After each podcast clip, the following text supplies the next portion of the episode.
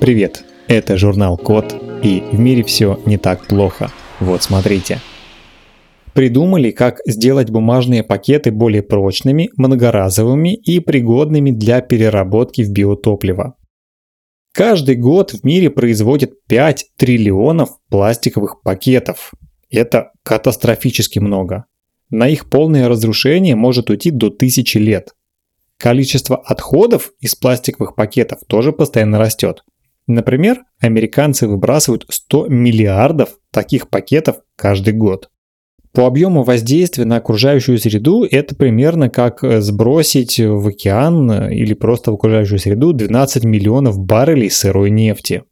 Люди продолжают переходить с пластиковых пакетов на бумажные, но эта упаковка менее прочная, особенно когда намокает. Чаще всего бумажный пакет используют один раз, а затем выбрасывают. Вреда для экологии от этого, конечно, меньше, чем от пластика, но переработка была бы, конечно, лучше гниения на свалке. В итоге в США придумали, как делать бумажные пакеты более прочными, чтобы их можно было использовать много раз, а затем перерабатывать их в биотопливо.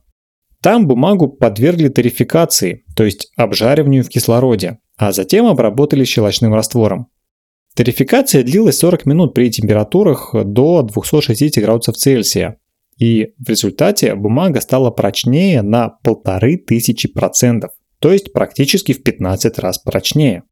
И еще, после обработки щелочным раствором увеличился выход глюкозы из бумаги, что сделало ее отличным источником для производства биотоплива. Такой способ обработки намного дешевле, чем химические методы укрепления бумаги, после которых она к тому же становится менее экологичной. Если бумажные пакеты будут прочнее и долговечнее, ими будут пользоваться больше и охотнее. А после использования пакеты можно будет переработать в полезное сырье. На этом все. Спасибо за внимание.